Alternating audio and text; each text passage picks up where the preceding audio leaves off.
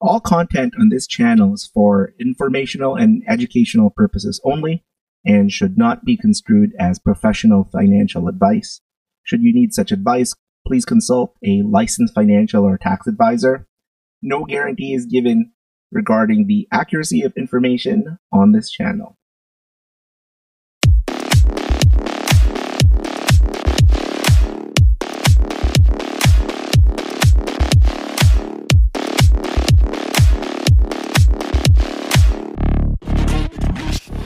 This week, my uh, computer decided to die on me.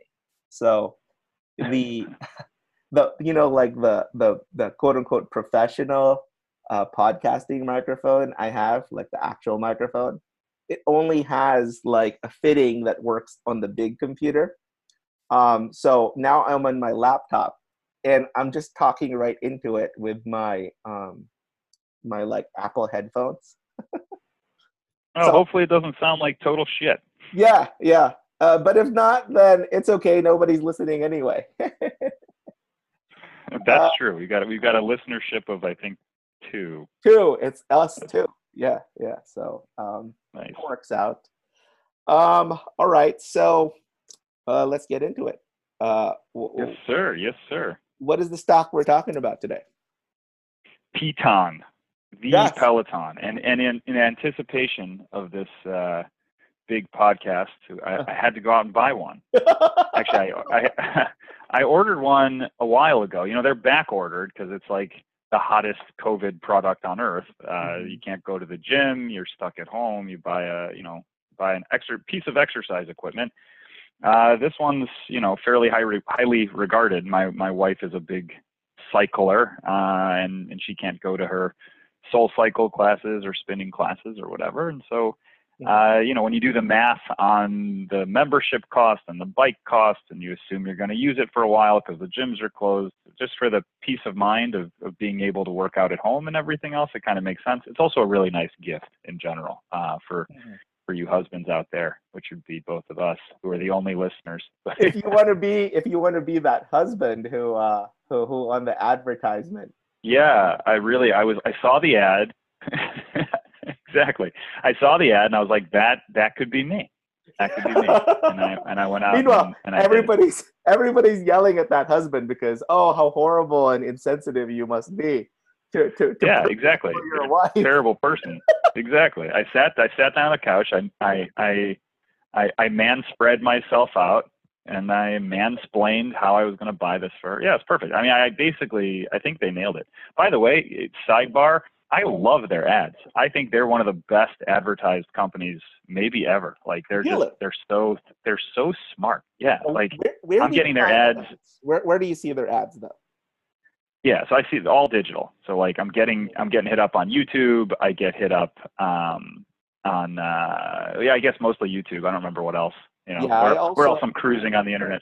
I also see it on YouTube as well because I was on their um, on their website looking at their bikes and they somehow you know they tracked me using the cookies or whatever yeah of course now i get like like every time a youtube video plays i get an ad for a peloton bike or treadmill so yeah i mean i saw some aggressive. of the same ads i don't i don't watch much tv normal tv but i was watching mm-hmm. football the other night and they ran a bunch of ads i mean really just from a from a targeting perspective you know they know their audience really well right mm. it's like yeah yeah the ads you know for, for a product like this and especially when i think about their competitors it's like who's the perfect target audience you know it's it's the one i saw was like this guy former athlete college one you know d1 college athlete football player blew out his knee and now wants to like take care of his kids and this is how he exercises at home you know and like it gives you their username they're real people and like i buy you know and the username is always something kitschy like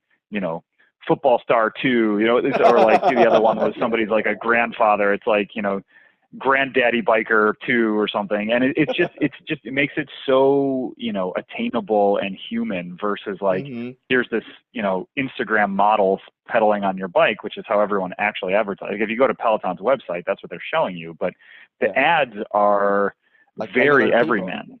Yeah. Yeah. Like regular and I people. think it's brilliant. Yeah. Yeah. Yeah. That's interesting. And, okay, and so to, wait. you know, it, you when you think about it, the the the I guess we'll get into it. I, I look at it at them trying to expand what their addressable market actually is, uh, Yeah. and when you treat it like that, I think that's the the approach, and that's what the ads are now versus this, you know, snobby luxury item that ad V1 was, which the husband buying for the wife and the fancy house and all this stuff. Now Yeah. you're you're you're appealing to this everyman, where the guy, you know, it's a it's a overweight guy with a bike in his attic, and and that that that really expands how many people they can sell this to. and that's interesting because even though the ad that you're noting that the advertising is more for like the everyday person, it is an expensive piece of equipment. Um, Oh yeah, the the the I think that the, the the treadmill itself is in excess of four thousand dollars, even though they're going to put Yeah. a cheaper version of that um, sometime soon. I think in December. And then there's also the the bike itself, which was their original product, um, and that's in excess of two thousand dollars, right? So those are not yeah. I think cheap things. probably a good place to just articulate what they actually sell, right? Yeah, you yeah, know, this is a- a company that sells. They have their normal bike, which to the point, you know, what we were just spoke, what we were just talking about. You know, they're trying to expand their addressable market. So they took their normal bike, they dropped it down, I think, to like eighteen ninety five from Mhm. from two thousand dollars or something. So Yeah. pretty meaningful discount. Um, they now have their Bike Plus, which is twenty five hundred dollars. They have the Tread, which is twenty five hundred dollars, and I think there's a Tread Plus on the horizon next year for like four grand or something. Right. So yeah, these this is not this is not going to be the cheapest product in market for a home bike, uh, even a connected home bike with a screen and with content. Yeah. Uh, so you know, I don't I don't think they're trying to capture the bottom of the market, uh, but it's definitely an expensive piece of equipment. and and to add to that they they to make it cheaper what they do is they spread the um, uh, the cost which you can pay up front if you wanted to but if you wanted to make it feel cheaper you can get 0% um, interest financing and then usually Yeah. they'll split- split it to like 39 payments so a little over three years and um, that kind of makes sense because if you think about the bike which is 2200 something um, and you split it across 39 payments, 0% interest, um, that works out to somewhere around like 58 bucks per month. Whereas the treadmill um, is 4,000, let's say 200, 4,300. And if you split that across 39 months with 0% interest, that'll work out to be about $111 per month. And when I'm thinking about like a $58 per month payment or $111 a month payment, those aren't like way out of the range for what we would normally pay for a gym subscription in the first place. So in my Yeah. mind, I've never bought a Peloton, but just as a prospective customer looking on the outside looking in, I can kind of justify or rationalize for myself, uh, let's say 60 to let's say $120 payment for the hardware across not forever, but just for 39 months. If I Yeah. just cancel my gym membership and just say to myself, okay, I'm not going to go to the hassle of going to the gym, but I'm going to have this piece of equipment that theoretically I'm going to love using inside my house. And it might be way more convenient for me to have it in my house versus having to go to the gym. And it's roughly around the same payment, but a little bit more convenient. And maybe there's got this other features. And so I like that kind of ability to spread the payment out over many months uh, makes the full-on upfront cost of this 2200 these big numbers like 2200 and 4200 a little bit more palatable for um, the Totally. everyday consumer Totally, and, and uh, yeah, I can actually walk you through the thought process in, in actually buying one because I did. Mm-hmm. Yeah, it's, it's basically saying, you know, you're you're you're you're eliminating these existing gym memberships. you know, she has, and my wife has a, a Planet Fitness, which is not expensive. Uh, she was going to Soul Cycle, which is an a la carte. You pay per class. That's not cheap. Uh, I think it was like thirty bucks a class, and she was doing at least, you know, three to five of those a month. Uh, Mhm. plus, you know, there there's other expenses there too. You know, she's she's got a you know maybe she's renting shoes or she bought shoes. You have to take that into account. It's the time to travel to get to places, and and Mhm. you ultimately you want to maximize the utility. I Yeah. don't mind, you know, if you're spending fifty dollars a month on a gym membership, but you're going every day. That's great, right? That's Mhm. better, frankly, than spending thirty dollars a month and never going. right Uh, so, so you kind of want there's some there's some point, but I also you know I'd rather spend 50 and use it all the time than spend 200 and use it all the time. So there's some inflection point there where you want to like there's a utility curve. I don't know what you want to map that out, but you know the the goal was to come somewhat close to what our normal you know fitness and and uh, you know fitness costs would be pre-COVID, and and look at it and say, look, for the next year at least, you know you've got this uh, piece of hardware, which is what it is, and the subscription. And what's interesting about the subscription is it's um, you get a whole household on one bike. Hmm. So not So every not you know, just so I one person, it's multiple people in Correct. the household. Okay. yeah. So so the first thing we did. I mean, I don't. I I actually aggressively don't like cycling. I hate cycling. So I, you know I don't. I had no intention to use this thing, uh, but it's free. And Peloton has an incredible catalog of content. Um, Hmm. Just every class is recorded. Everything's available. Um, if you go in the app, and so I did download the app. You know, it doesn't. It's it's free. Uh, so I just log it through the bike Mhm. you know they they have you know floor classes strength classes they have yoga they've got cardio they have meditation on there they've got outdoor running indoor running cycling boot camps different stretching things they've got full programs 30 day 60 day stuff they've got collections of content you want to do like barre training they have that on there you want to do like a you know a three month plan for strength building they have that too and it's all free and Mhm. I'm, you know, generally the cheapest guy. Uh, I, I try to be as cheap as possible, um, and I find that most of this. the right word is frugal, not cheap. I am the frugalist. I, I like to find content like that. Uh, Um, I think you can find all of this stuff on YouTube, but none Yeah. of it's unique. Okay, so none of the, you know, you can find meditation, you can find strength training, and I've been working out at home since COVID uh, with, you know, a, a hodgepodge of stuff that I find online, and it's all free.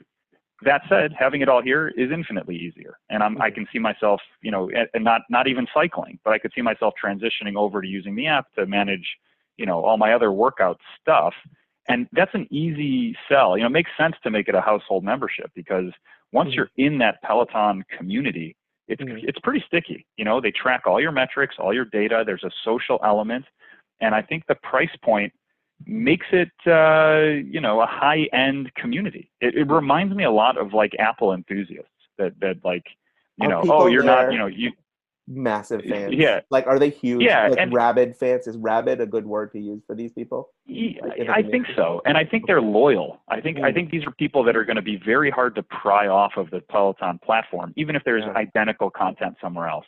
Yeah. And the, the other, it's it's it's like you remember with the early days, of the iPhone, even now, like if you use an Android, you can't be on iMessenger. You know, your Mm-hmm. Messages come in green. Yeah. like, yep. There's something, and and it's it's definitely elitist, but there's something there that that's Mhm. real. There's a real there's a real sense of belonging and community there, and people get attached to it. Also, your data is not going to migrate. You're not going to pull Yeah. total calories burned or number of classes you achieve. It's all gamified. Tons of milestones and achievements. You once you're in there, you're kind of in there. Uh, you know, I think that's a Yeah. big it- in terms of moat. You know, that's a pretty good moat for them.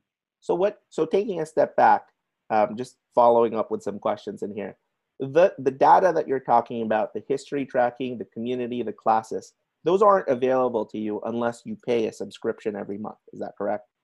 For Correct. household? You have to pay a subscription. But if you buy the bike and on the single subscription, I don't know if this is the case.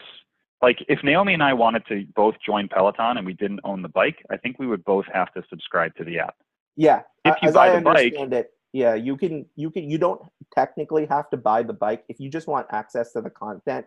You can be like a quote unquote digital only subscriber, and that's something around like thirteen bucks per month, somewhere in that ballpark. Correct. Um, Exactly. yeah. But what about the subscription price? Um, how much are you guys? Um, So I think with the bike, I, I, it's more. I think it's forty nine dollars a month. I can look that up. I don't know if that's changed. Um, Okay. But again, you get full household. So it, Okay. it's not a great deal for two. It is a good deal if your your kids want to ride the bike theoretically, or you live in a big house Yeah. with a lot of people. There's probably some limits on the number of users, but Yeah. Um, I mean, yeah. So I there's mean, definitely a cost there. like if, even if it's like in the 30 to 40 range per month um, it's significantly higher than let's say a netflix subscription cost for that content right which is somewhere like 13 to 15 dollars a month all the way down Yeah. to like eight dollars a month so you're paying more It's thirty nine dollars a month, by the way. okay so it's 39 dollars per month but my argument is that if you compare it against like what um, somebody might do which is subscribe not subscribe but like pay on a per class basis for a soul cycle thing which you said was $30 per class And if you go once a week, that's $120 a month, right? For four four classes. You're telling me. 30. and then, you know, in here, if you pay $39 per month, and let's say it's a household of two, but only one person refuses to use it and one person uses refuses. it. Right. And then just gets sucked in. The one person actually does use it gets sucked in. Like it doesn't cost you more money to use it more. It actually drops the cost per use the more you use it. So like literally you yeah, the, like twice a day and then yeah. you're down to like 50 cents per class. Yeah. Whereas in the soul yeah. cycle, you'll never get it down to 50 cents per class. It's always $30 per class. So well, Soul Cycle is hell. Yeah, that, that is the worst possible consumer model for for for the husband of a consumer. Right. That, that thing is just cash out the door. And so here, I would I feel like in a weird way, if we really thought about it with open eyes, um, the Soul Cycle model, while uh, uh it has its benefits, it, it's actually financially aligned against the user because the more you use it like it's still linearly its cost linearly increases with the number of uses. whereas the peloton because of the way the digital content is free and you can have on demand classes anytime you want from the comfort of your home is in a strange way the financial incentives are aligned with the user. The more you use it the cheaper it gets. And um, right. dramatically cheaper actually like depending on how many times a week you'll use it right? So there's an incentive yeah, it's, it's, using it yeah but it's let's not let's, it's not a unique model that's the the gym membership model right you're incentivized mm-hmm. to use the gym as much as possible once you're paying a subscription the the goal for them obviously is the the recurring revenue i think that you know obviously uh, at a revenue level you want the biggest possible chunk of recurring revenue. I don't, you're not going to buy a bike every couple of years. I think you buy a bike and you're kind of locked into it for the foreseeable right. future.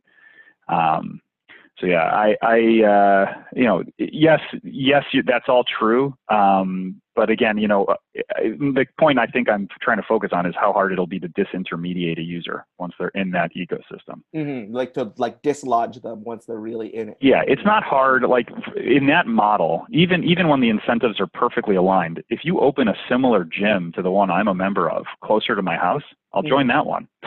right? It's not a, you know, you don't usually build loyalty, especially most of these big gyms or chains. You know, you don't build a, a, a lot of loyalty in a certain gym. I mean, when I when when uh, when we lived in New York, I changed gyms every, you know, as soon as a better one opened near me or closer to me or had a promotion. Yeah. You know, four different gyms probably in a year. Yeah. Um, you know, so I think the, that's the difference here is there was nothing sticky about the physical gym. Like you, you're paying a membership as long as it's somewhere close to that cost. You know, the the membership, the the brand itself is kind of irrelevant, right? You're not a Planet Fitness enthusiast. You're not a Crunch mm-hmm. Fitness enthusiast. With Peloton, I think, and again, I, it's it's a funny exercise, um, no pun intended obtaining this bike in the middle of trying to evaluate the company. So like, yeah, yeah, the hardware is beautiful. Look, I, have never seen the thing is is silent. You know, you get wow. on there and you pedal, and it's it's silent.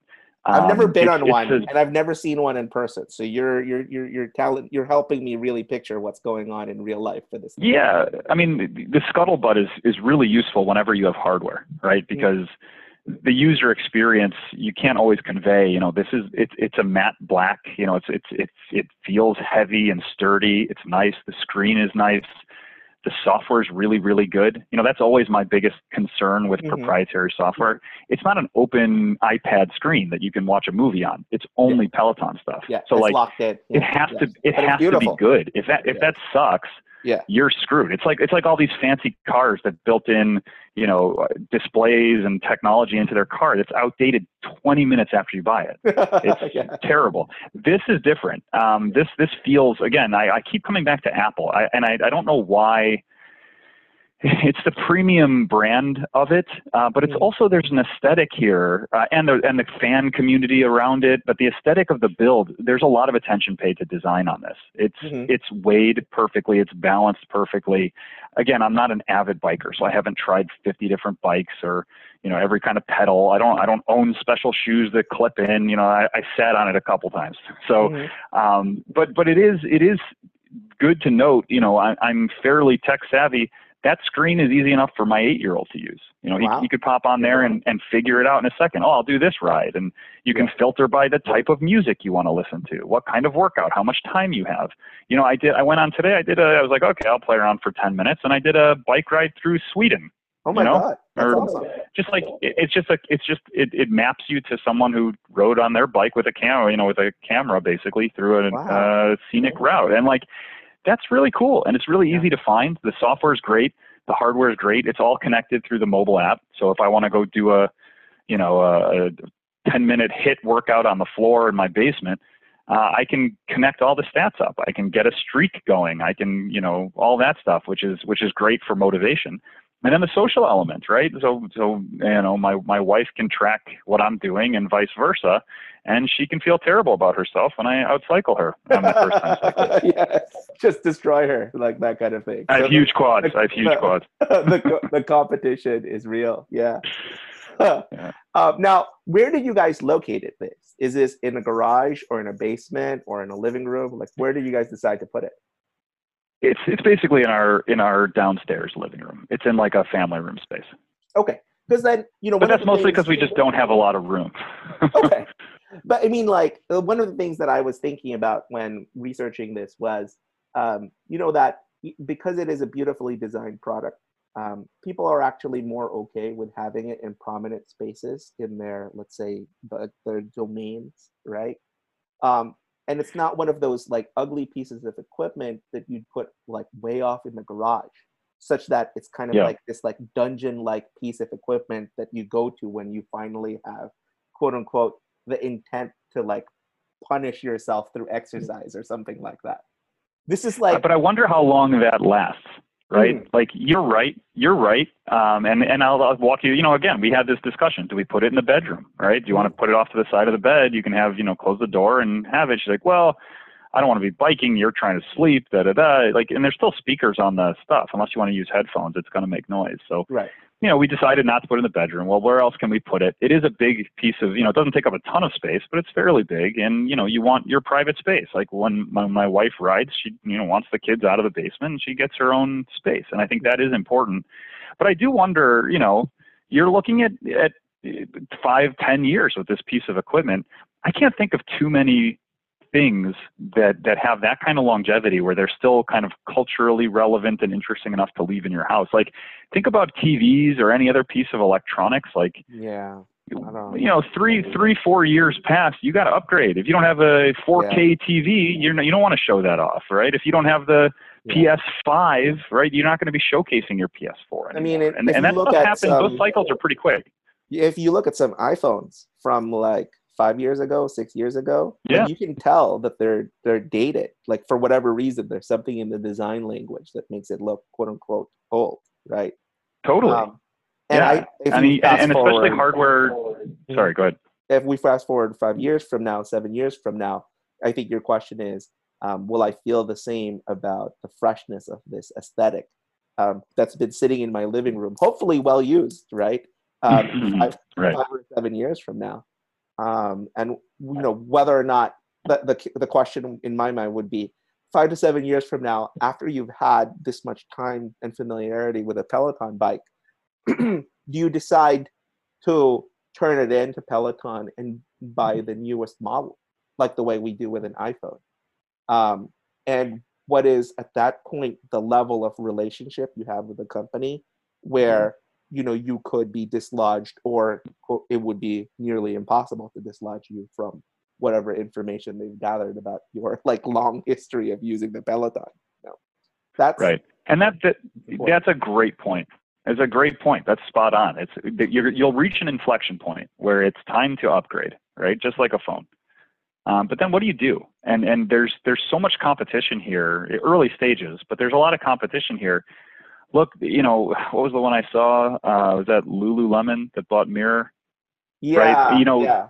I know that, like something like that. Like, w- let's say they operationalize that in the next year, and yeah. and you've got these really cool digital connected mirrors in your house next to a mm-hmm. workout mat. Like, maybe that's going to be a lot cooler than Peloton, which is so last year, so five years ago. Right.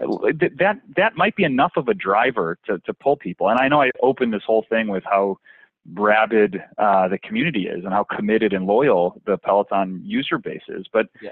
you know, it, it, it I could easily see, you know, at least some of that market where it's like, look, I want to do more than cycling. I'm not going to buy this five thousand dollar treadmill, right? Mm-hmm. Like, there's another cool product out there, and there's a lot of other potentially very cool products. Like I'm, and ironically, the the biggest comp here to me, we've been talking about Apple this whole time. Apple Fitness can can come up with something, I'm sure, that would be much cooler than this, and it's connected yeah. to your you know your Apple Watch and your uh, your Apple Health and your phone, it wouldn't be that hard, you know. And again, I'm thinking of someone that literally just I just bought the bike, right? Yeah. I just bought the bike. It just got put in my house a couple yeah. days ago. Yeah. So you don't you know, if, know if, you haven't had a long time to experience it, but this is your yeah. initial impressions. Yeah.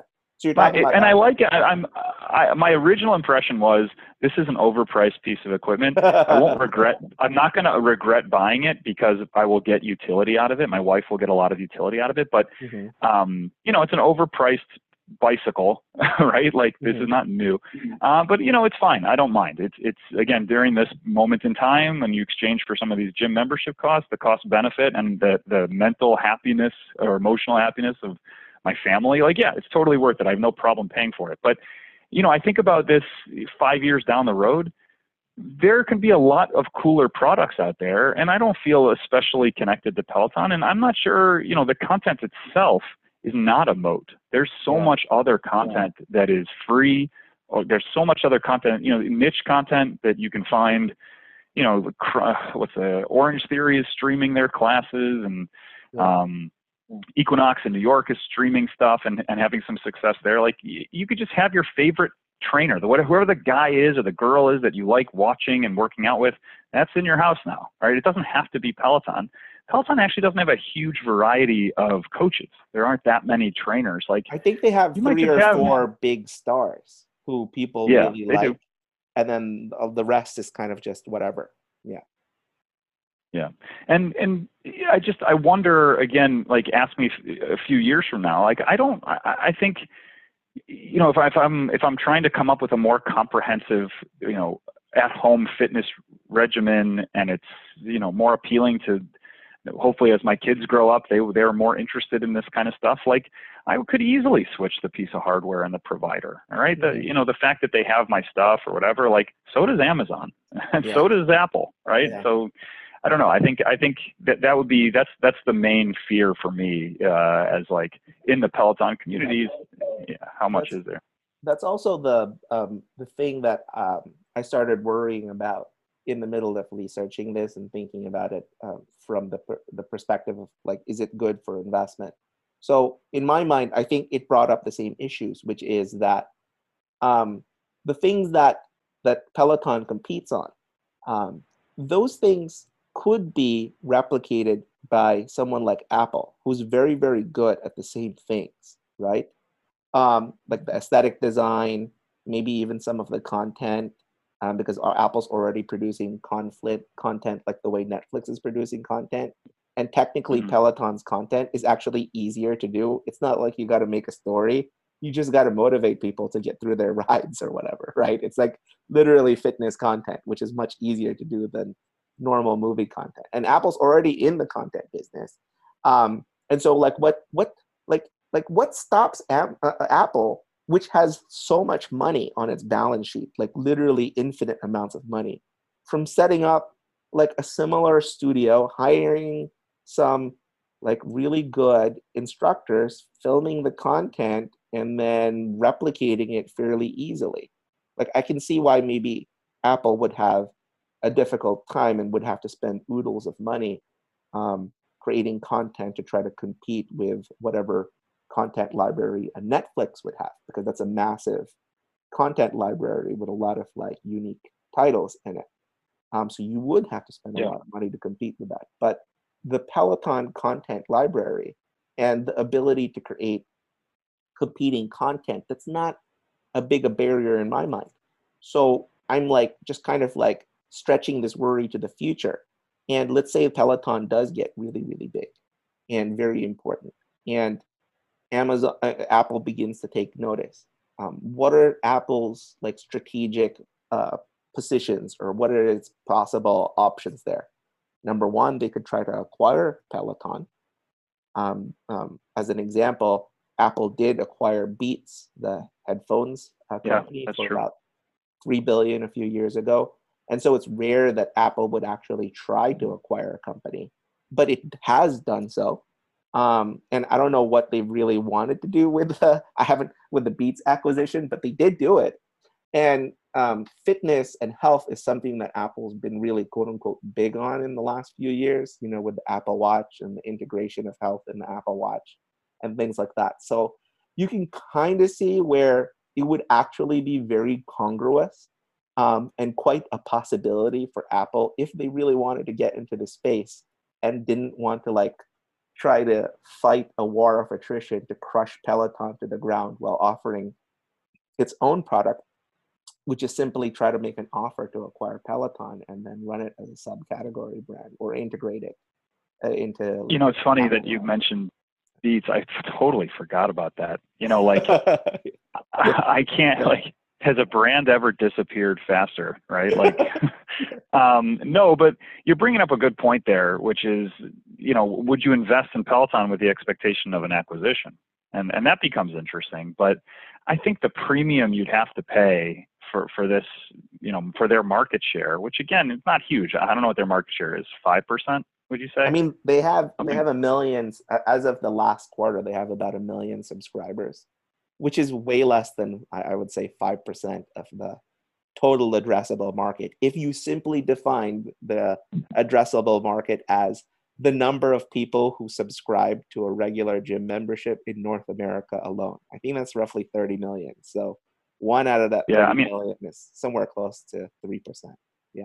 I mean, Peloton itself, they, they give their own total addressable market. I think they call it and this is a good place to get into it. This is the exercise I did for this. This okay, is this is the way I was thinking. I went. I basically jumped into best case scenario, right? All right.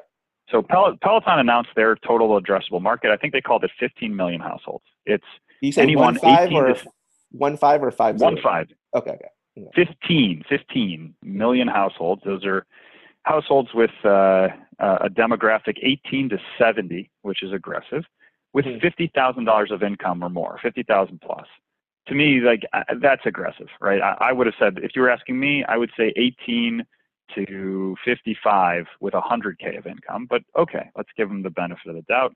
Right. And then I, best case scenario, they sell something, you know, a bike at least, you know, and and at the I don't know what pricing you want. I'd, I'd call it 2,500 bucks. You're selling one one device and a subscription at at $39 a month to every single one of those homes, mm-hmm. right? That gives them a value. That's that's 37 billion with 7 billion in recurring subscription revenue, right? Okay. So call it call it you know 45 billion dollars, right? That's that's a fairly you know that's that's fairly aggressive, right? And mm-hmm. that's that's super optimistic too. It's it's um, I looked up some other comps here. So Research and Markets 2020 valuation. I don't know if it's a super relevant site. I can send you this the citation. Mm-hmm. The, uh, the, the the cardio training segment, which includes bikes and treadmills of the global fitness equipment market, is 6.2 billion, and mm-hmm. it's it's and it's four and a half times more than uh, the eight billion dollar estimate for that segment in 2027. Their estimated segment. So it just it, it seems you know it doesn't seem that crazy, but on the other hand, it is kind of crazy and then the way they're priced right now, you know, we can go through the the the you know they're 38 billion market cap company, still don't make any money. They're not profitable, um, and they're projecting another 100% of growth. So they're trading what like 10 times their um, well 10 times their EV on projected revenue, give or take. That mm-hmm. fair?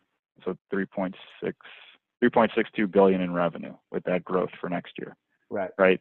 So that prices them to capture about 40% of that market share, like relatively quickly in the next, I don't know, in the next seven years, six to seven years. Yeah. Um, that that to me, and if you want to jump back to Apple, I looked at Apple. What's their what's their best, you know, what's their what's Apple's best stretch, right? Mm-hmm. Apple's best stretch was 2008 to 2018. Mm-hmm. Like they had a CAGR of 38%, right? Pretty good. And yeah, that's fantastic. I mean, yeah. you, that's like one of the best companies ever during their peak growth period. Yeah. Peloton's current valuation basically says they have to grow revenue by 50% compounded annually from now until 2027.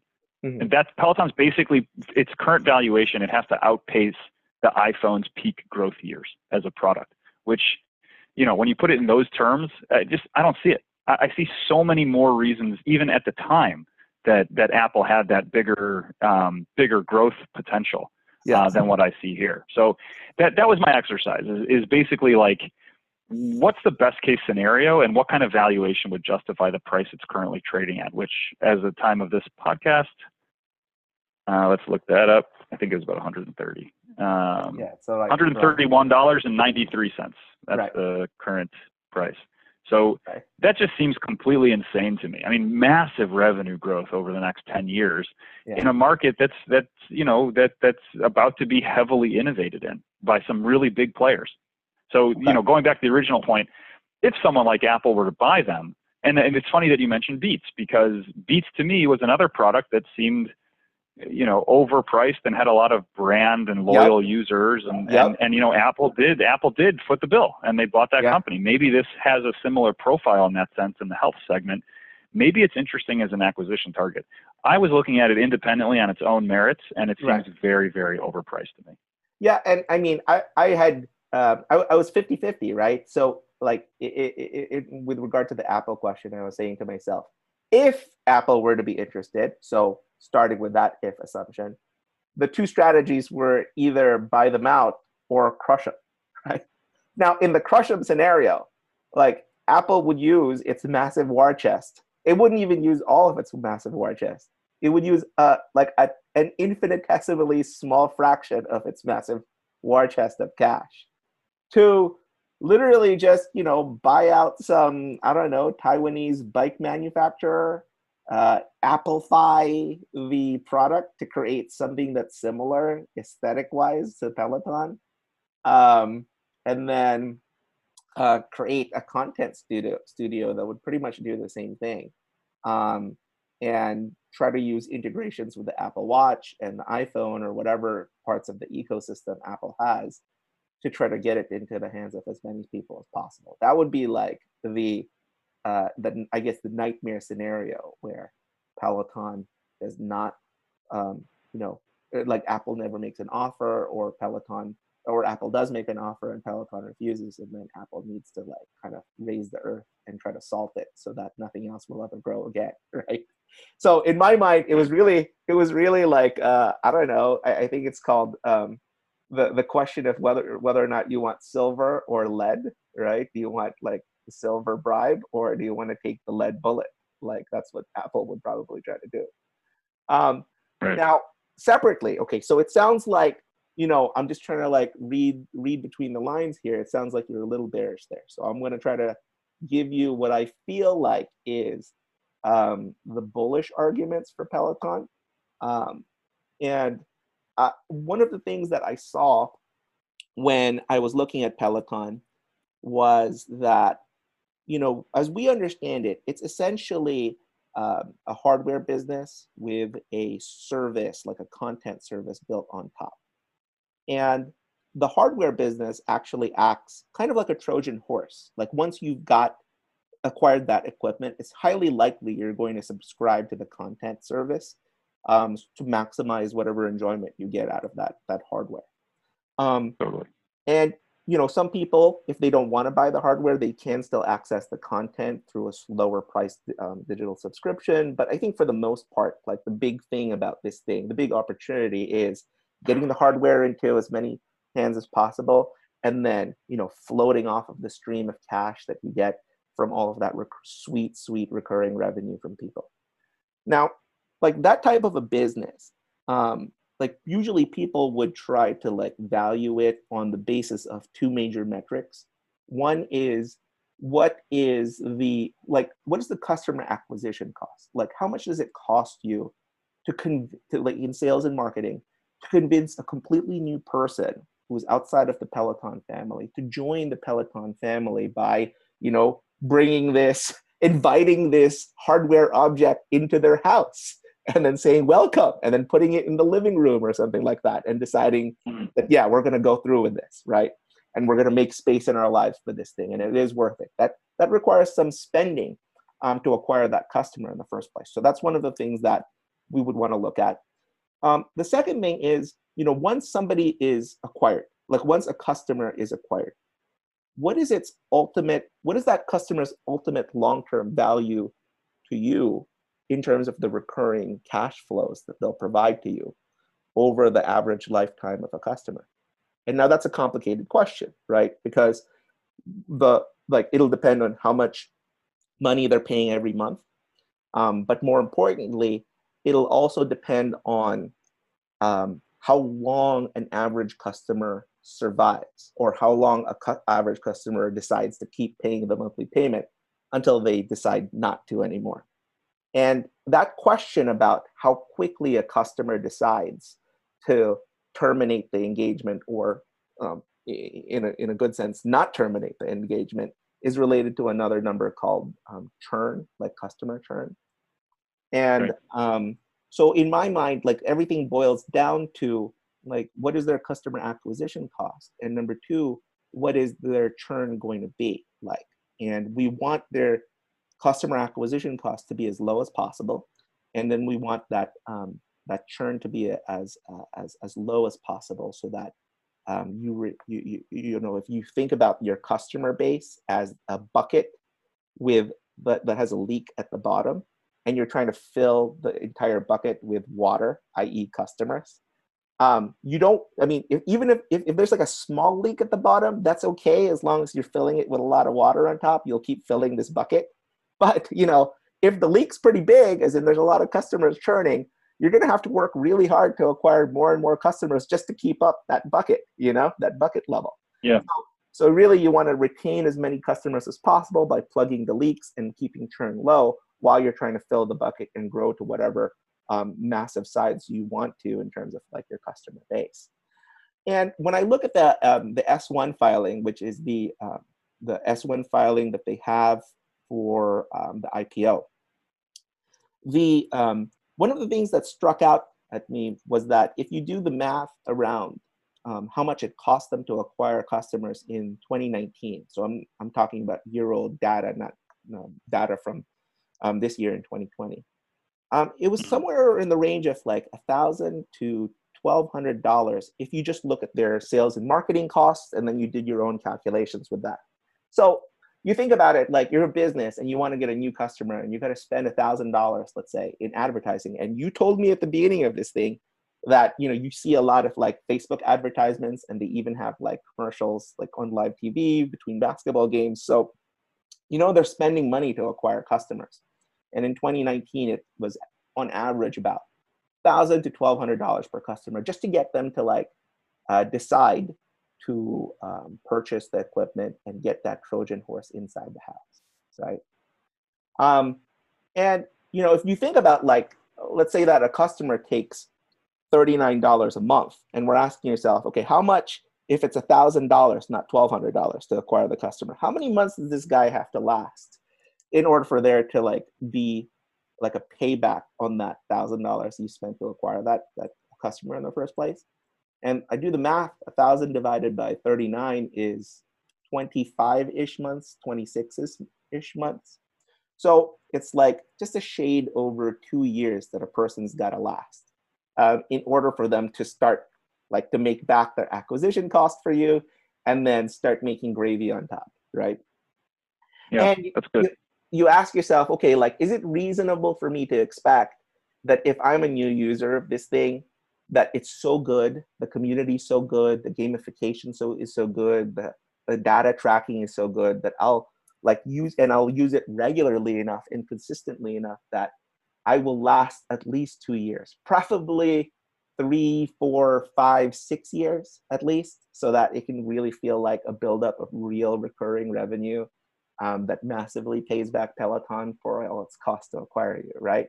And to me, mm-hmm. like I, I, don't actually know the answer to that question. I'm just posing it. Is it reasonable to think that you're going to be like like your wife or you might end up using this regularly enough for like five years straight and not get tired of continuing to use this product um, for your workouts several times a week um, and then you know being getting so much utility out of it after the end of five years that you're still willing to continue the subscription like how do you feel about that question yeah that's a great that's like the best possible way to look at this and i i think about it uh, like you know again the price is a little bit different and the activation energy is a little bit different but uh, we paid for at least five years uh, of a gym membership down the block that I believe we used three times. So first of all, decouple usage from paying your membership because I'm not yeah. sure they're directly correlated, right? Like yeah. A lot of people like the idea of belonging to a class or a gym or a Peloton community,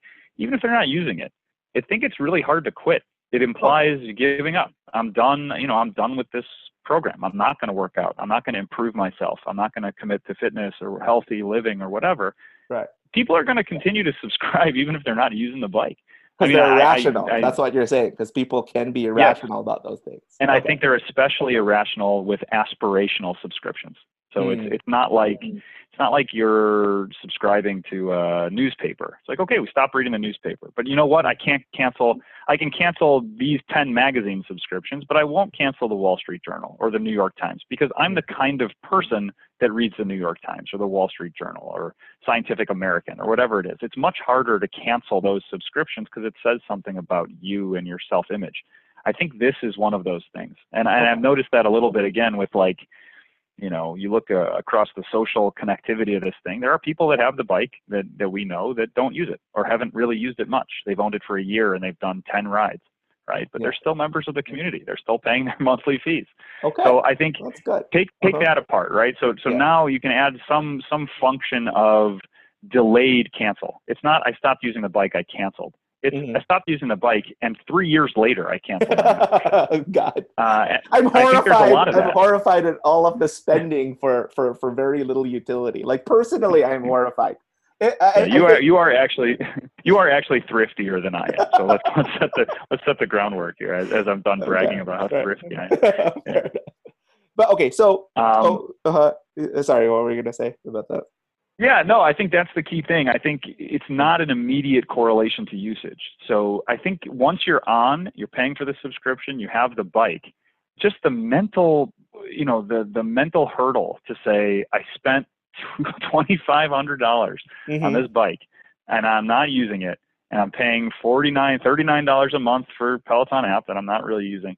It just it's going to be really tough to turn that off. It just says something you fail you and, feel and you really failed in bad. a big way. Yeah, you feel like yeah. you're gonna feel like shit. You cancel yeah. that thing, you feel like shit. And and and yeah, you're saving yourself thirty nine dollars a month. But, but I'd rather pay thirty nine dollars a month to feel better about myself and feel like I'm not the kind of person that just spent twenty five hundred dollars on a bike that I'm not using. Yeah. So Plus, I, I, think if you turn I, off that subscription, you've got that piece of metal sitting somewhere in your, your living space, and you're not getting the oh, yeah. utility out of it. Staring so, you in the face. So and, your and failure. you how fat and lazy you are. Yeah. I mean, it's just staring it's not. It's not a great scenario. I, I think they're actually going to be able to hold on to their users. I think the bigger concern is the stuff we spoke about before. It's their acquisition costs make sense, and and I'm looking at the numbers. Yeah, they're not profitable. Who cares? I mean, their their whole spend right now should be getting people in this ecosystem because it's going to be hard to leave. Mm-hmm. Um, the only thing I think that gets you to leave, it's not lack of usage. It's not. Uh, you know, I'm tired of the workouts. I, have ran through all the content, which, by the way, is impossible. It's infinite. It's literally infinite. I mean, there's a mm-hmm. never-ending supply of content. I think it's going to be competition. It's going to be, you know, this is a moment in time. They, they can't have a better scenario with everybody at home 24 hours a day than to have your gym at home. But the world opens back up you can go back to your gym. Do you really need this anymore? Do you really need the subscription anymore? Maybe there's a big secondary market for Pelotons. People, you know, want to get out of that investment. Mm-hmm. Uh, and competition. It's hey, you know, I, I am the kind of person that spends, you know, twenty five hundred dollars on a piece of workout equipment. There's a much better one available, and it's right. it's through Google or Amazon or Apple or whoever that can be compelling, and I, I, think that can take a bite out here and at least slow some of the growth. It's it's not. I don't think either of us think this is a bad company. Um, no. You know, it's it's a yeah. it's a it's a good company with a great product. They've got a great uh, community. They've got a good um, you know software product too. I'm not just talking about the bike. The software is great too. Um, but but that that it just the question to me is around the valuation, right? So you're giving me all the optimism. Yeah. Um, now, you know, talk oh, to me about the numbers. Well, yeah, let me give you some more pieces of what I think is the bullish mm-hmm. argument for this thing, right? So we talked about one thing, which is their customer acquisition. And where I was going to head with that was that, okay, there's a two, a little bit over a two year payback period for their customer acquisition costs in 2019. And I haven't run the numbers for 2020, but I'm suspecting that in 2020, their customer acquisition costs went down. Because as you said, it's a moment, is this perfect storm, this like perfect moment in time where everybody's staying at home they can't go to the gyms. They need some way to like exercise without going to the gym. And people who are actually already in the peloton community are like rabidly foaming at the mouth telling everybody else to buy like a peloton piece of equipment and spreading the yep. word. And so even yeah they they might still be spending on advertising but the number of people who are coming into the fold is like way higher organically than whatever punching power they're getting from their advertising spend to the point where delivery times are extending to like two months because I think they're just maxing out their full supply lines for for their factory, running full speed ahead, trying to get as many of these people in the door as possible so that they can eat that like sweet, sweet recurring monthly revenue and capitalize on this like crazy, terrible, but like fantastic for them year. Um, so I think their customer acquisition costs went down dramatically in 2020. Whether or not that continues to hold as a low acquisition cost over the next few years is another question in my mind.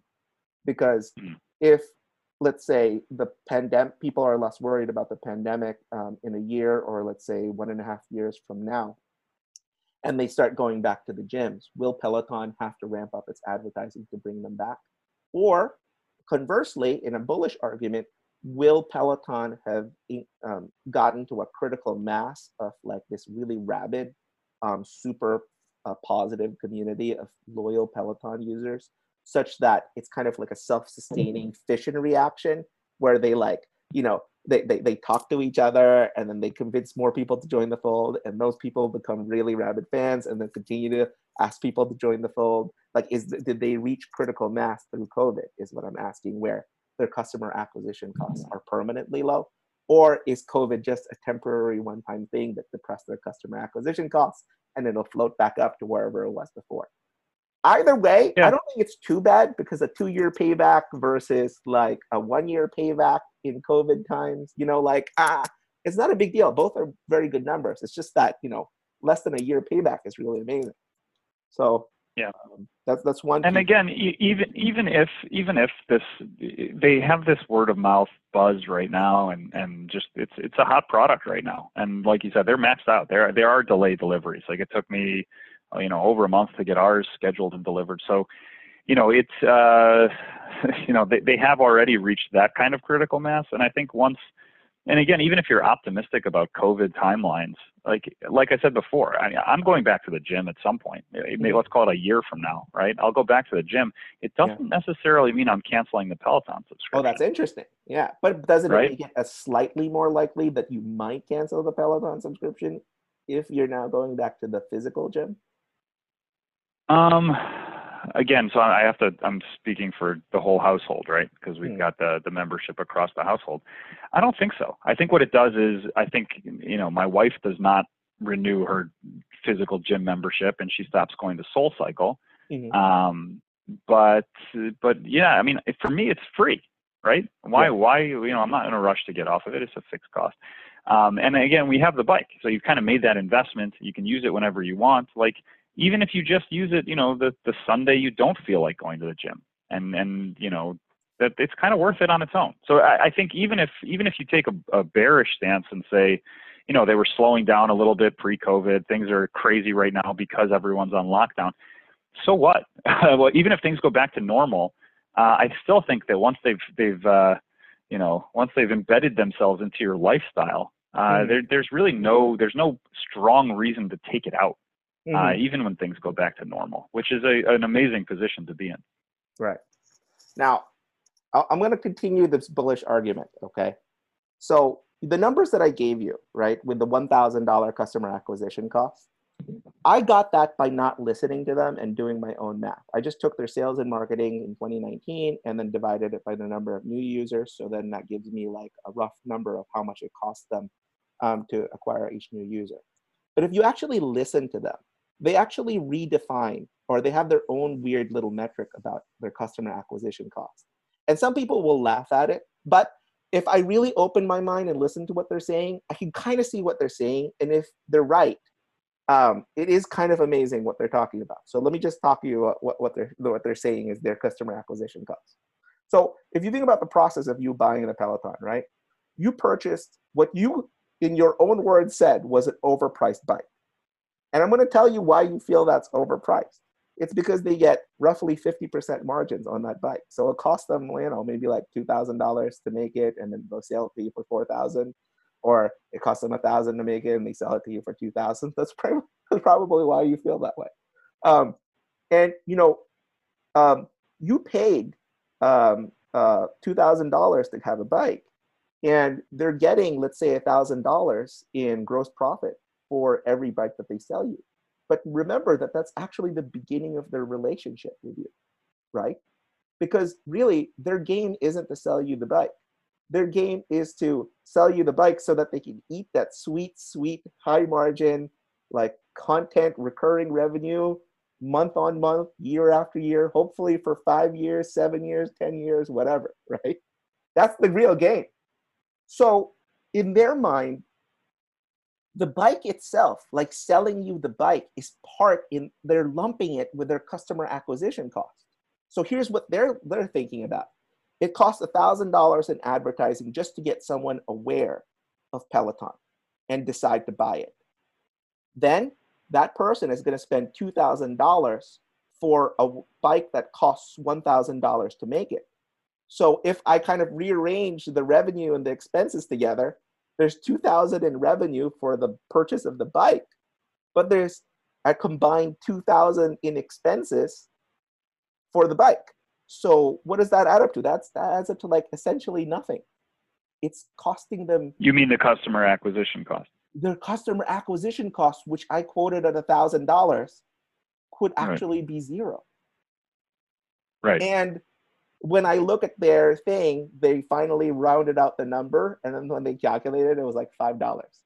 Five dollars to I mean, which is essentially zero to, to acquire a user that's going to pay you $39 every month. Now that started to get a little bit interesting. In my mind, that was very, like, in my mind, that was very bullish because I was like, okay, if I'm doing, if I'm being like a hardcore nut about this and I'm not going to listen to them, I'm going to do my own thinking on this, right? I'm figuring about a $1,000, $1,200 can spend for the user, less than that in COVID. But the way that they're presenting it to you with this new modified version based on their business model of their customer acquisition costs. They're essentially getting you for free. You, in buying this overpriced bike, paid Peloton back for their advertising costs to acquire you in the first place. And then you're going to give right. them the privilege of, you know, paying $39 per month for using their amazing content and being part of their community and blah, blah, blah. So you have a lot of benefits right. to this. But I mean, that business model is very, very strong in terms of the customer acquisition costs if you believe the way that they're doing it. And in my mind, it actually kind of makes sense, you know? Isn't that always kind of true at the peak of these markets? You know, like I'm sure Apple, if you looked at Apple's customer acquisition costs during their peak periods, it was also probably close to zero. Yeah. I mean, you if you think right? about the, the phone itself as a Trojan horse to get you to buy a lot of the subscription services that Apple has, then yeah, they have yeah. like like they have zero acquisition costs. Like I mean, this is what like we took. It's almost like like costs. like the last pod. Are you talking about yeah. Square basically giving away their hardware to get you on their platform? Because yep. once you're on the platform, all the other benefits. And I, I think there's a lot to that. Um, but again, we're in a moment in time, and this is a very unique moment in time, right? Mm-hmm. Where you know their customer acquisition costs they can charge a premium for the bike because there really isn't I, I, don't you know you can look at like NordicTrack or some other companies i don't think there's a real competitor right now with a mm-hmm. big brand and and cachet behind it so this is a moment in time they have first mover advantage they have uh, i'd argue a little bit of a moat with content and and the app being the high quality that it is Mm-hmm. Um, but I think you know that's not an that's not a. I think a, a, your your analysis is a moment in time. If if you give this a year and you let the market mature, they're going to have to spend more on on, on marketing the bike and, and marketing the content versus alternatives. And you're also, you know, you're going to see, um, you know, you're going to see, I guess, uh, all the other variables come into play, right? So, so all the other stuff about you know, the cost, you, you can't you can't charge such a high premium and call your addressable market, you know, 50k and above, right? Yeah, you, there's true. there's something. the price is going to come yeah, down, yeah. but that's that's all all the more so to your argument. The price will come down a little bit, big deal. So their customer acquisition costs go up just a little bit. It Yeah. still doesn't matter. But I think what's going to happen is the the fear is they lose that top tier brand cachet. Mm. It- you know, like I haven't seen it yet with Apple. Apple's managed to maintain that for a really long time, but you know, you can come up with a million brands that used to be, you know, the best, and and at some point they get disintermediated. There's something cooler. There's something hotter. There's something more relevant. And when that happens, that's when your customer acquisition costs skyrocket because now you're really just grabbing at scraps from that front runner. Peloton's the front runner right now, and there really isn't much else. You know, if you want to buy a piece of home equipment right now, a high-end piece of connected home equipment, like I honestly don't think there's much else to consider. I don't. I, I don't even like. I don't even like cycling, right? Like like it's a bike, and I don't like cycling, And and, they I'm still convince happy to have you, it.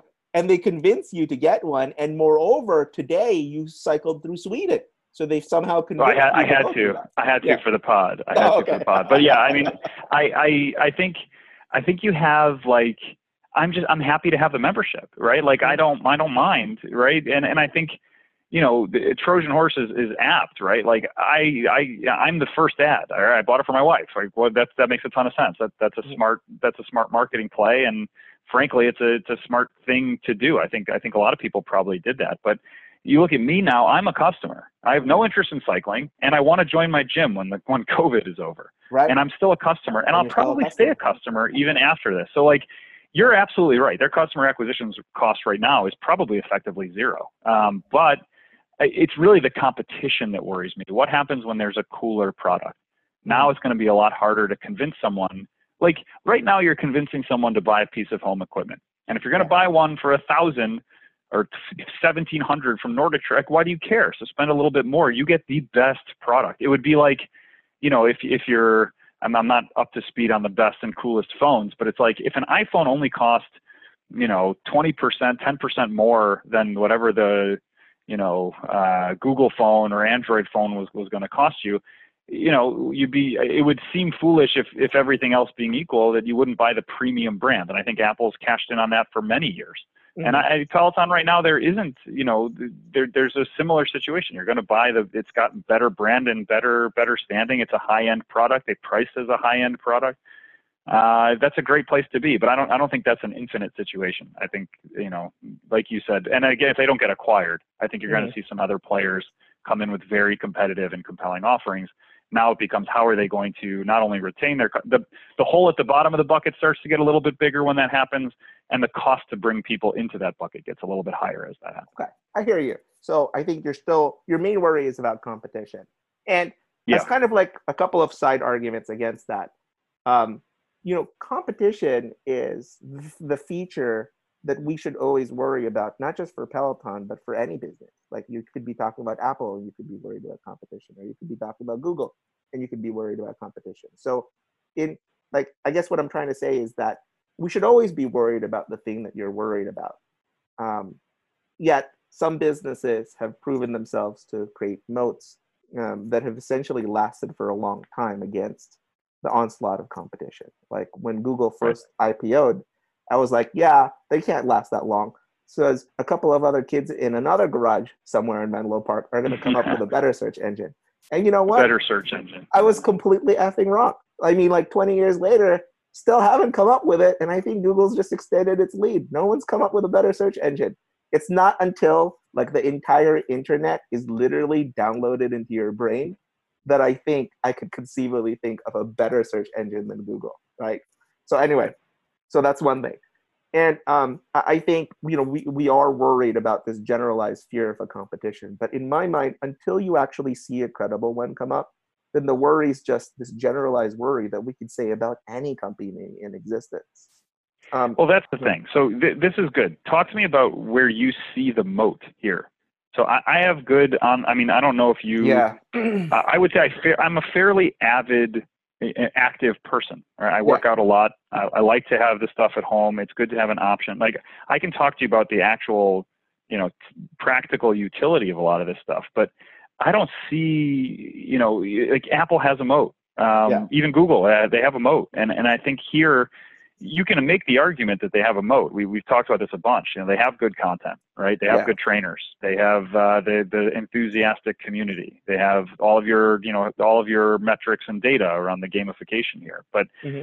none of those are particularly compelling to me. Uh, and and again, you know the the next coolest thing. This is a little bit of a status symbol, and there will be another status symbol, right? right. At, at, especially at the hardware level. So, right. You know, I don't, I don't know, I don't, I don't know, man. I don't, I don't see, I don't see that protective layer around this business where, like, you know, uh, you're in and you're in forever, right? Yeah. Certainly for right this moment, and I think it's priced into the stock. It's an incredible company. Like I can't think of a better position to be in entering, you know, a global pandemic and, and house arrest than a piece of home gym equipment, a high end piece of home gym equipment that's connected to an infinite amount of content. I mean, that's fantastic.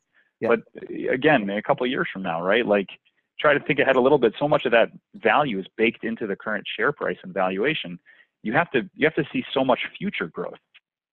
Yeah, that's true. I mean, I think you're you're right on that. I I I I I have a hard time articulating what their permanent moat is. I think I could do it for Google and I think I could do it for Apple, but I'm not sure right. what what I can say about Peloton. The only thing that I could say right now about it, in terms of their moat, is that one of the things I noticed about them was that their net promoter score was in the 90s, like 93 or something like that. And um, you know, net promoter score is this like blah blah methodology that you know talks about like how willing um, customers who have experienced your product are um, are, are how, how, willing they are to promote the product to other people like unpaid unprompted just you, you, you like this so much that you refer this product and bring it up um, to other people in conversation um, which is like in a way like an indirect measure of the virality of the product right because i think mm. beyond advertising the paid advertising um, the most effective advertising in my mind is when a friend, like someone you know or a family member who's close to you, um, and maybe even like two of those types of sources at once begin to talk to you about the same product. Then something turns on in your mind and you go, okay, and I really get to check this out because my cousin likes it, my mom has it, and then my um, my friend down the street has has got it, and there's got to be something there that I've got to check it out, right?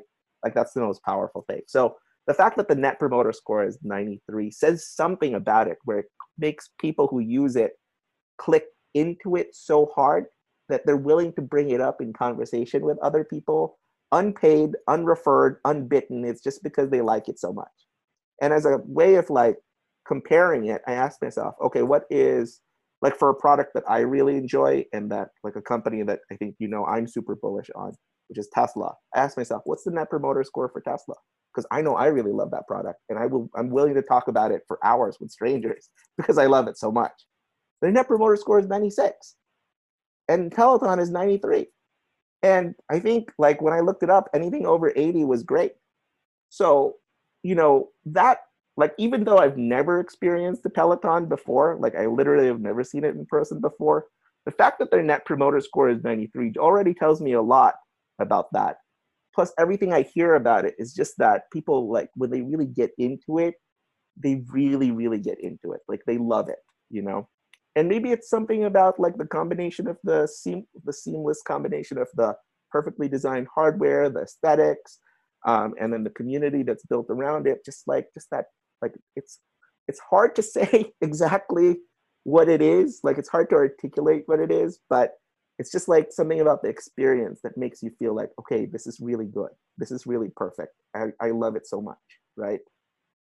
So that's one thing that I, I think about when i think about their moat. So somebody else would have to create a product that it is even more like better seamlessly integrated and so top of the line in terms of the hardware that you would have to achieve try to achieve a higher net promoter score than 93 um, And when I think about like just that kind of segues into another thing that I noticed in the research, which is that the, the CEO, John Foley, um, yeah, he seems like a good guy. Uh, I listened to a couple of interviews that he was in, and you know, um, he, he seems like he's got the right idea with in terms of management and culture or whatever. Um, and he is also not just the CEO currently, but he was also the founder, which I think you know puts a little bit more of an emphasis on like being uh, be, really being there from the very beginning and know, having a clear vision from the very beginning. He's the guy who like knocked in like 300 VCs doors, telling them about his connected vice, pro- vice bike product and getting turned down like 300 times before he got his first funding. So he really believes in his company. And you know, when I asked myself, what is John Foley's vision for where this company is going to be? And in his present investor presentation day slides, his vision for it is that somewhere in like this 15 or 20 year stretch, right? Maybe even 10 years, but let's just call it 15 year stretch. His vision is that where Peloton's to be is that it's to have 100 million subscribers. And the net promoter score is to be 100. And I'm like, and he calls that his, you know, those quote unquote big, hairy audacious goals. Now, I don't even know if they're going to try to get to 100 net promoter score, and I don't even know if they're going to get to 100 million subscribers. But that's where he's he's headed, right? And in my mind, uh, 100 million subscribers is going to lead to like a lot of money, like if he actually even gets close to achieving it. And the the the striving for a perfect net promoter score, which it, I, I don't think it's ever really you're able to achieve um, but just that process of striving for a very high net promoter score really means that you have to be focused on the right things, which is um, treating customers right, giving them an amazing top-notch experience that's beyond anything else that they've ever seen, um, making them happy every time they use the product. Um, those are the only things that you could do to get a very, very high net promoter score like that. And that's where his vision is. Now, so I, I, I, I looked at that and then I, I said to myself, let's get down into um, the numbers, right? Like what, what is that, what would that even, even mean for us? And I, I said to myself, okay, what if like uh, he, uh, I don't know, doesn't even make it to a hundred million? What if he makes it to like something like 30 million, like, and they're paying $39 a month or something like that? Um, that gives you a certain amount of um, recurring revenue that you could think about on a monthly basis or um, a yearly basis.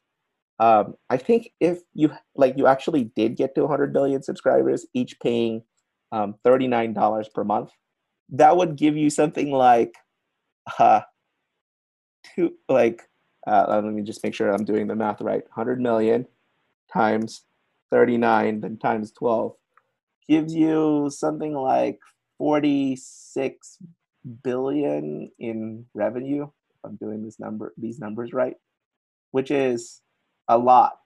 Like yeah that's a that's a huge yearly revenue. And if you think about what like netflix which is a very similar thing um, is doing in terms of its revenue uh, its market cap per revenue it's about seven. So i'm just saying okay well, what if i took that number um, and then multiplied it by seven, like how big a number would I get there, right? And that number in my mind is going to end up giving you something like, um, uh, what is it, uh, 327 billion market cap. Now, 327 billion market cap, I'm get, telling you to you right here, is based off of a seven multiple on revenue, which is a little generous because I'm just copying Netflix's multiple right now. And I think Netflix has got like a very different content subscription thing that has a wider market than fitness, uh, but it's at a lower price point. So it's like it's not exact and it's maybe not might not be defensible, but this is the rough number that I'm getting. Okay, let's say I'm I'm I'm underpricing this thing and it's not 320 something billion, but let's say it's worth 450 billion. Like I've underpriced it for whatever reason. Um, and then you think about what it's worth right now it's like 40 billion. So that really means if we if you can hit those types of targets um, where you get 100 million subscribers, it could be worth somewhere around like the 450 billion mark. and then you get an 11x from from here. Like the share price could be 11x from here, and that could really mean that if the share prices are in the 130 range right now, and I multiply that by let's say 11, that could mean that the share price would be worth um, north of 1,400 per share um, if they achieve these these goals. And um, there's a lot of uh, sensitivities to that to that thing. There's a lot of assumptions that I've made in there. One, like, is it actually worth the same kind of mo- revenue multiple that Netflix is? And you could debate that. Um, and number two, is it he actually going to reach that big, hairy, audacious goal of 100 million subscribers? I mean, mean, there's like we talked about the market being like 30 million people for for doing gym memberships in North America. So right. I mean, you'd have to like um, hit a vast majority of them and then expand into the Europe and maybe Asia in order to get those types of subscribers. And it sounds kind of crazy that they would, but you know, Netflix has expanded internationally. Um, we might have just thought of them as a North American company, but they're you know thinking about getting into India, like Netflix is doing that. So it's not crazy in the long-term future that they would expand to um, international markets, and then 100 million people of, of the entire world, uh, which is billions of people, doesn't sound so crazy anymore if you're thinking about that kind of like um, addressable market and not just limiting ourselves to North America, which is where we mostly play in. Um, so uh, it's it's hard, right? Now, if I think about, let's say, doing a 10x in, let's say, 10 years, uh, that gives you a compounded annual growth rate of 26%. So right now, if you know the whole company is worth 40 billion, and if we're right with these like super rough back of the envelope estimates about where they're going to be if they hit 100 million subscribers at 39 per month, right? If they hit like uh, an 11x on the current um, market cap of 40, you're looking at 26% CAGR. And so, like, the question in my mind is um, Am I okay with the probability that they're going to achieve that goal? Because if they do, I'll get somewhere in the ballpark of 26% return. And a sub question is beyond the probability of achieving that goal. Um, another sub question would be even if they do hit that goal, am I satisfied with a 26% return over the next 10 years? And that's more of a personal question rather than a market question. But you know, that's kind of one of those things. So that's what I'm looking at when I'm considering this. Um, the, is, is that very similar to what you're thinking about, or are there any holes in?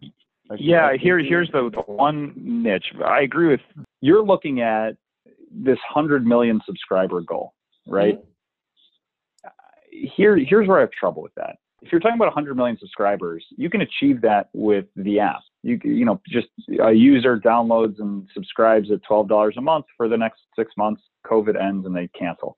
There's no stickiness or moat at all around yep. that product. Yep. Zero. If you want to call a subscriber the $39 a month household, now you have a different number. To get there, you're buying a product. You're you're buying the bike or the mm-hmm. treadmill or whatever, right? Yep. I think a hundred million dollar, a hundred million independent users of the hardware is a very difficult goal.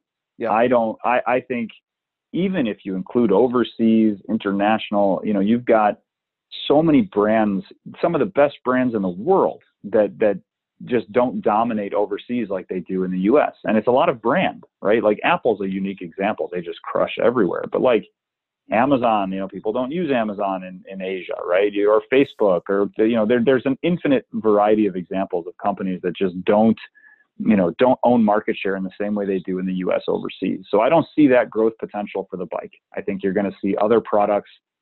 Uh, did I mention that one out of China? There's the Amazfit from Huami. For, I don't even yeah. know the name of the company, but like, yeah. you know, and and you will see other stuff too, right? So I don't think there's going to be nearly the same uh, and also, you I don't even, don't get started on customer acquisition costs. You have to build a whole new brand overseas. It, it doesn't exist in the same way over here. So right. I don't I don't think that's as reasonable as you do. I, I think that that is a big audacious goal to get to 100 million full paying subscribers with a bike in the house.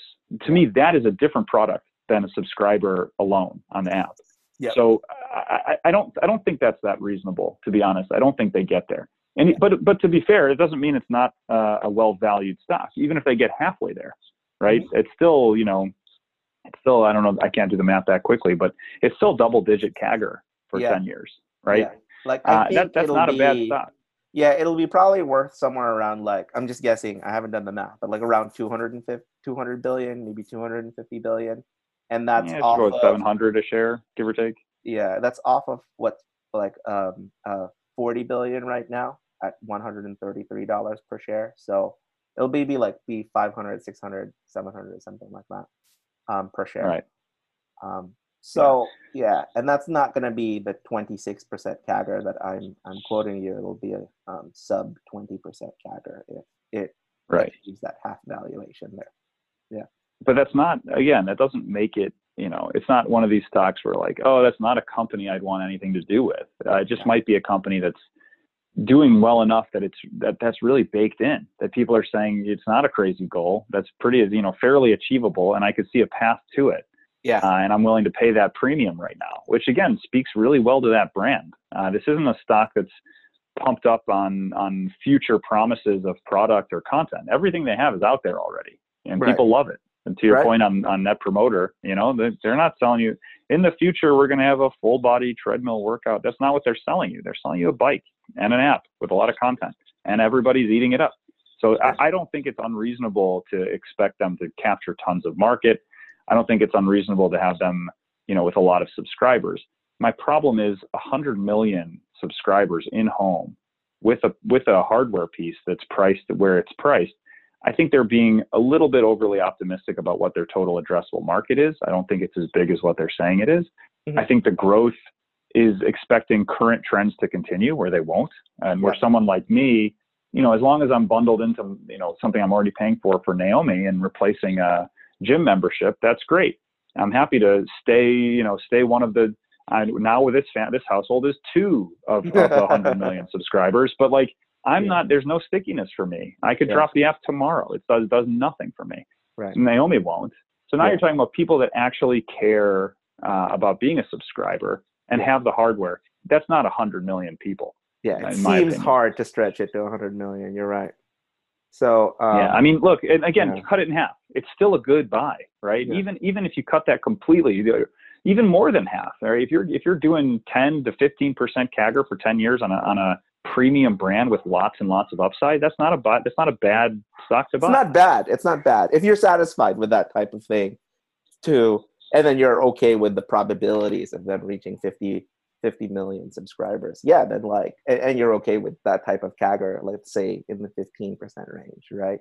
Then I, I think that's okay. Yeah. yeah.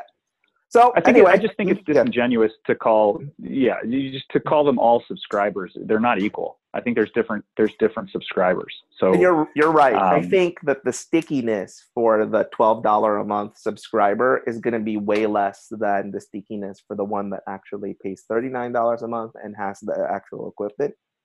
Um, yeah. You know, right now when I look at the stickiness of or the churn actually of the $39 a month subscriber, it's they they report some pretty ridiculously low churn. It's less than 1%. I think it's somewhere between 0.5 and 0.6%.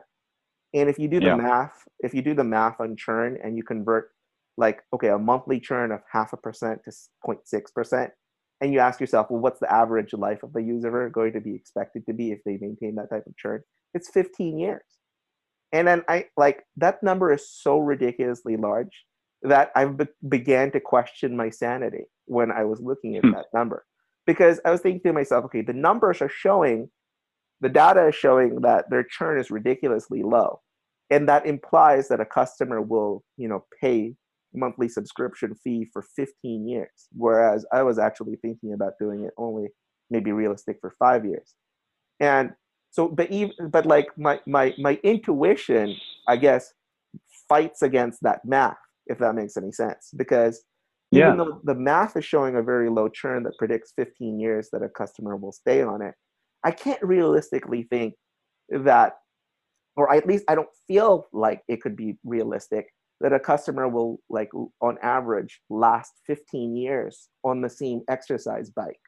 And even if hmm. you allow for you know using the exercise bike for five years but then still getting an upgraded bike from peloton and continuing to pay let's say that we're talking about that i still don't even really feel like that's realistic because people like change their exercise needs and they want like super variety every like I don't know one or two years. I can't imagine totally same bike. Or even if there's like a lot of new content, I just like it's just hard for me to imagine. But then I don't know the bike, so like I was caught. If we, you know. have you have you been a member of anything for more than five years? Ah you know like i look at a costco membership. I look at uh, you know i don't know what other memberships you kind of yeah you know, okay, pay a recurring so, fee to. so like i personally am not old enough to do it but um i i could totally see someone having subscribed to hbo which is not cheap for over 15 years. Right? Like that's reasonable yeah, to think. that's fair. Or or yeah. talking about like the full cable package including espn the whole shebang paying that for over 15 years. Or but that was talking, due to lack of alternatives. I mean, yeah. we're, we're, that's a different time and a different situation. Here, again, and that's where I come back to competition. I, I, I think if if you left them alone in a vacuum and you're like, go capture 100 million households, and no one else is making home home workout equipment, and for at least for the next year, I'm going to give you a head start that everyone's locked in their house, ready, yeah. set, go. Maybe even then it's a stretch, but maybe I'm telling you, you're going to see competition from the biggest players. Amazon has their Prime bike, right? Like that's no joke. Yeah, I, yeah. I, think a brand, a brand like Lululemon. You know, we talked about the mirror. Like that's that's no joke either. And when you right. talk about aesthetic and what you're putting in your living room, you know, this is not necessarily a cool product two years from now. And even if Peloton gives you the bike for free, right? Bring in your math, bring their acquisition costs back up to a thousand, two thousand dollars a user, yeah, right? Like, mm-hmm. if you give give them give them the bike for free, right? Yeah. What if it's not cool to own the bike anymore? That now now you're you're dead, right? Yeah. Uh, and and again, it, my original sentiment, just looking at this, I remember telling, you know, telling my wife too. It's like, yeah, my dad had an extra bike, exercise bike also that became a tie rack. You know, right. like, yeah, I'm sure at the time it was it was pretty cool and and probably you know, oh, what a what a high end piece of equipment. The world moves really fast. You know, you you, you we maybe you overestimate that Amazon will have a bike in in half of those homes in a year, but you know, look at five years from now, I wouldn't be surprised if you know you have a, a lot of choice and options, and and the barrier to entry or the barrier, the switching cost is not not that high, right? Like, and and then it becomes, you know, how can they compete? Can Peloton compete with Apple head to head on a product? Can they compete with Amazon head to head on a product? That's I don't hard. know. Yeah. And and to get there, you're talking about ten years from now. I can't predict what this is going to look like in six months. Yeah. So, I mean, drawing this uh, episode to a close, you have to make a buy. If you had to make a buy and sell decision on this one, um, uh, would you? What do you think? Would you end up um, investing in this company, or would you not invest in this company? I it's funny. When this started, I would have said absolutely not. I had no interest. It's like it felt like a fad. It felt like a moment in time, and just you know crazy crazy valuation when you look at it. Look at the numbers. Then I got the bike, and I got a, a much deeper appreciation for the product, the manufacturing, the the hardware itself, and the app. The app's incredible, and the content's great right? And the social element and the user base. And I'm like, wait a minute, this is actually there's something here, right? It's not it's not just a bike, right? There's there's something really here. Yeah. Um, but I still think I, I still think again everything relative. It's a good company. I would be happy to own shares of Peloton. I don't I wouldn't you know over a stretch of time I wouldn't regret that. I, I just I think there's probably higher upside opportunities with a lot less risk in them, in my opinion. So I'm I'm out, and for those reasons I'm out. Okay. Yeah, uh, okay, so thinking about it personally, um, I've I, I, when I looked into it, there's a lot in the model that I really, really like. The low customer acquisition cost, the the math telling you how long the customer lifetime is going to be, which is a ridiculous 15, 15 years, which even at five years would be good.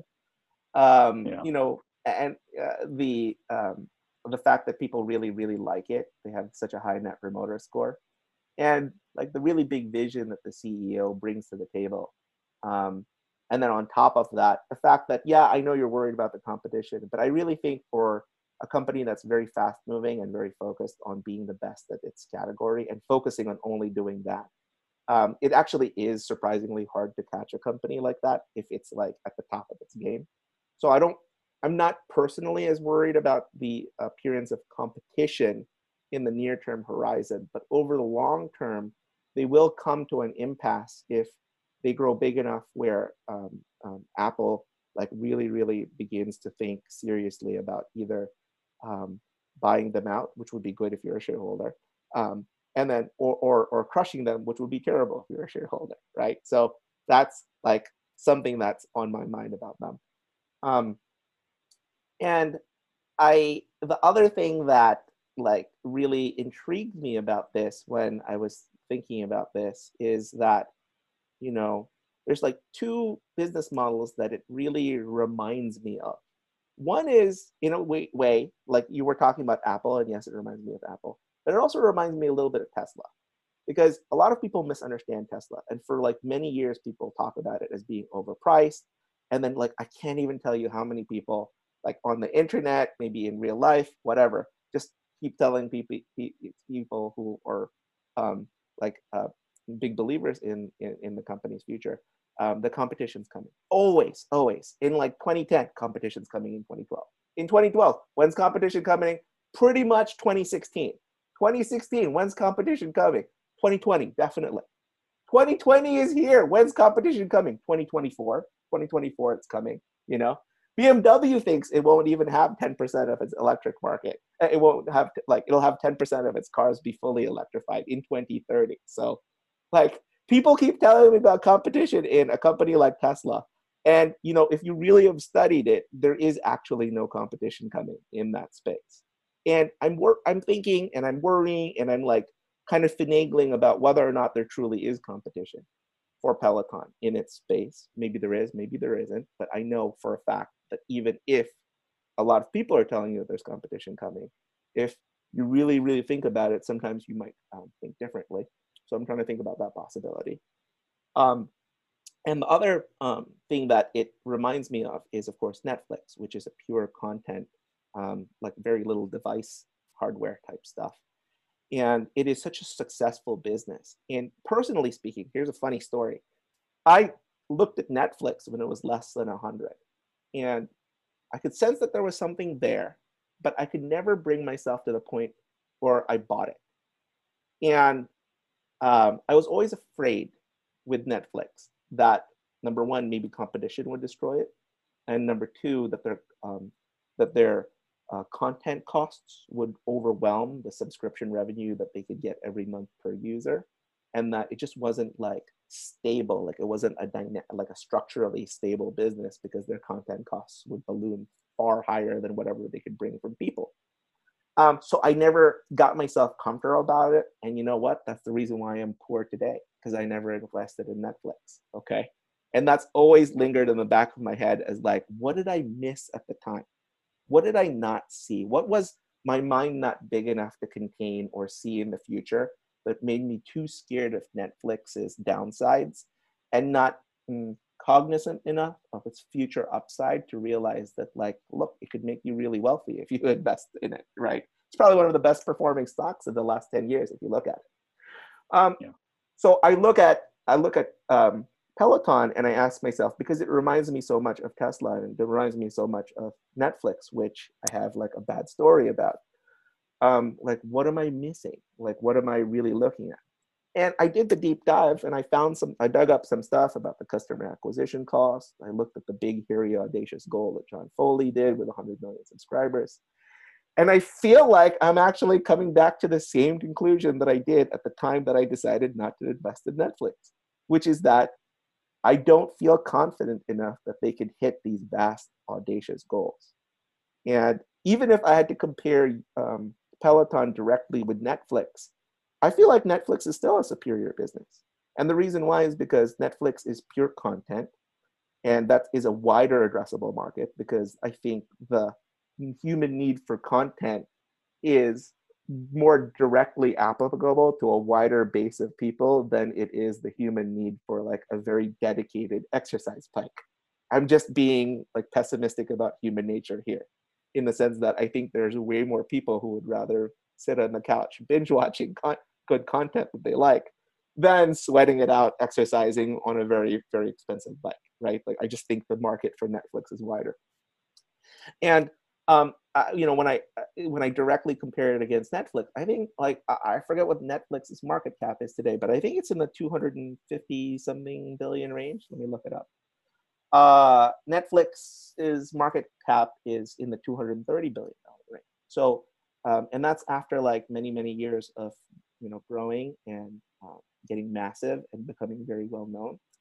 Um, and I'm thinking ultimately, if Peloton achieves the big, hairy, audacious goals that John Foley set out of 100 million subscribers, and you know, I wasn't even subtracting any costs out of it. I was thinking maybe they would be in the ballpark of uh, ballpark of being twice as big as Netflix. So I was thinking somewhere like 450 billion. And that's not to say that Netflix wouldn't grow to even larger than that. But you know, right now Netflix is 230 billion, and you know they might get some higher multiple than that.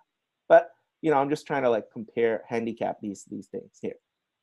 And because I don't feel super comfortable that they can hit that that Peloton can hit that subscriber number that you also um, are worried about, I think I'm gonna have to um, not invest in that company as well. Um, oh, that's a that's a, a, a rope of dope, Gil. Yeah. I know that's what that's what my mind does. It tortures me, you know. and um, the, like the the reason is even though I see some weird like analogies with companies that I know have been successful, um, and I know personally that I never got myself to the point where I would be all in on Netflix, and if I had, I'd be like super wealthy. Um, and uh, because I didn't, I'm now poorer today as a result of, of that. And I'm wondering whether or not I'm making the same type of mistake um, here by not being confident in Peloton because I see so many good things. Um, but I still can't like bring myself to it. And maybe I'm repeating the same mistakes with Netflix. Maybe I'm not just good at investing in like recurring revenue, monthly style businesses. I don't know. But I just still can't bring myself to that. I, I don't know. So um, and, and, the fact that even if I do, the other thing was also if I even if I do give John Foley's hundred million dollars, hundred million subscribers full credit, I think if I get to 100, 450 billion market cap, I'm still looking at a 26 something percent CAGR off of the um, uh, the, the current uh, valuation today. And I would feel safer if it was north of 30, maybe in the 40% CAGR range, because even if I'm wrong and it gets cut in half, I'll still be in the 20% range. But if I'm targeting a 26% CAGR and I'm wrong, it might get down to like the tens, maybe zero. I don't know, right? So I'd really like to have more margin of safety in the price. So I think my decision in here is not to invest today, but this will definitely go on the watch list because I think it has a lot of good elements to the business model. And um, at a lower valuation, like, I don't know, somewhere in the 30s, 40s, 50s, um, I might end up being compelled enough by the potential um, CAGR that that low price represents off of the like the full massive 450 billion dollar potential that it could have in the future. I'd feel comfortable enough. Yeah, you're growth to you're, like you're gonna need a, a, time machine to get back to those levels there pre yeah, pre-COVID that yeah, price point. Exactly, and actually, it wasn't that long ago that it was at those levels. So if we like literally had done this podcast like uh, a few months earlier, uh, I might have been convinced enough to actually like to buy. But now it's so priced out of where I'd like it to be that I'm just gonna have to sit back and wait. And for something yeah. like this, like stuff always happens. Like I remember, you know, um, holding Tesla and then having it get cut in half, like 50% down in a year. So like anything can happen. And I, I'm not wishing anything bad at anybody who's actually currently invested in Peloton, but I'm just saying that like crazy things have happened before. And right now, yeah, and I don't be comfortable. Maybe in the future I will. Yeah. Yeah, you you brought up a great point on the acquisition too. Like I, I'm not, I wasn't really thinking about it, but the the Beats acquisition by Apple, there's a lot of parallels here too, uh, and that that does create another option there. You don't have to be a world beater. You just have to have enough dominant market share to make this appealing to a to a big brand, to like an Apple. Yep. Uh, and that that that did that, you know that does change my opinion a little bit. Not enough to get me to push my chips into the table, but uh, uh, definitely something to think about. If, if and to your point about things changing and changing quickly, you know, the price goes down a little bit, and and there's some buzz that Apple could be interesting. Uh, you know, that that would change my mind. I think that that's an exciting outcome, and I think that's a way. You know, look, if I'm Peloton, there's not a better brand to sell to uh, if you are going to sell the business. Although, again, you know, you're it, it has lots of parallels, lots of parallels to Beats, man. That's an interesting one. I didn't think about it. Yeah. All right. So I guess to wrap up this episode, we both decided not to, to buy in. I'm going to be watching it, and then maybe in the future we'll um, bring it back up again if it ever gets to something that makes Perfect. sense. Or I you can just- just we could just like not invest, and you know we could be completely wrong, and then let it see it run completely away from us, making other people rich Yeah, and not us. as long as somebody's getting rich, right? At least somebody's making money. Yeah, yeah.